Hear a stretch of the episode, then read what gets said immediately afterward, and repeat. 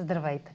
Вие сте с прогнозата на AstroTalks, аз съм Роше, а това е седмичният хороскоп за периода от 14 юни до 20 юни. Ще започна с общите влияния за седмицата, след което ще продължа с прогнозата за вашия асцендент и вашия зодиакален знак. Тази седмица е време на ретроградния Юпитер в Риби да остави своят отпечатък. Тестът на ретрограден Юпитер е тест на вярата – освен това, сме в разгара на транзита на годината. Ретроградният Сатурн във Водолей е в напрегната аспект с Оран в Талец още от миналата седмица, което ще въжи и през тази. Юпитер е символ на нашата система от вярвания и убеденост в правотата ни. Той е създател на онези възможности по пътя ни, в които сме забравили как да вярваме.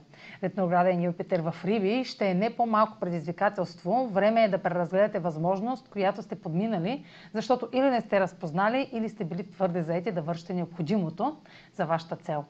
Може да усетите какво сте пропуснали, като обърнете внимание на случващото се от 14 май до сега и през целия юли, юни и юли, дори да не ви изглежда толкова значимо на момента.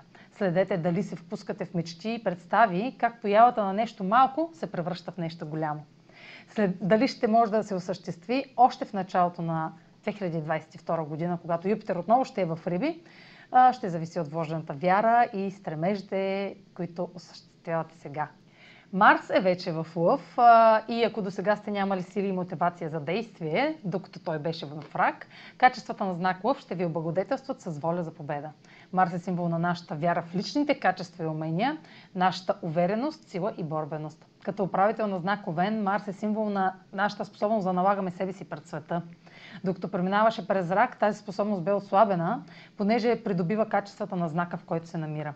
Рак, раците са склонни на компромиси, избягват конфликта и се отдръпват, щом стане напечено.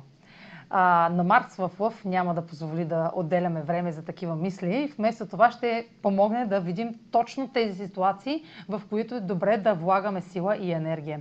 Ще сме готови да поемаме рисковани действия, които до сега са ни изглеждали невъзможни. А сега проследете прогноза за вашия асцендент и вашия зодиакален знак. Седмична прогноза за асцендент Козерог и за зодия Козерог.